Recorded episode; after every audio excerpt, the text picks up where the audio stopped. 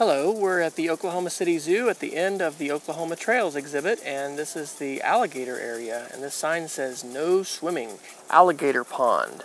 We were talking to one of the volunteer docents today about which animals, if any, get fed live food instead of dead food. And he said the only ones that do are actually the snakes because the snakes will not eat dead food, they'll only eat live mice. The alligators here get fed on Saturday at 4 and Tuesday at 11 o'clock. And the zoo keepers will come out on this little platform and they have a triangle that they ring, like a food triangle, and they um, ring it and then they have these long rats that they actually throw out and the, many of the alligators will catch those rats in the air and eat them.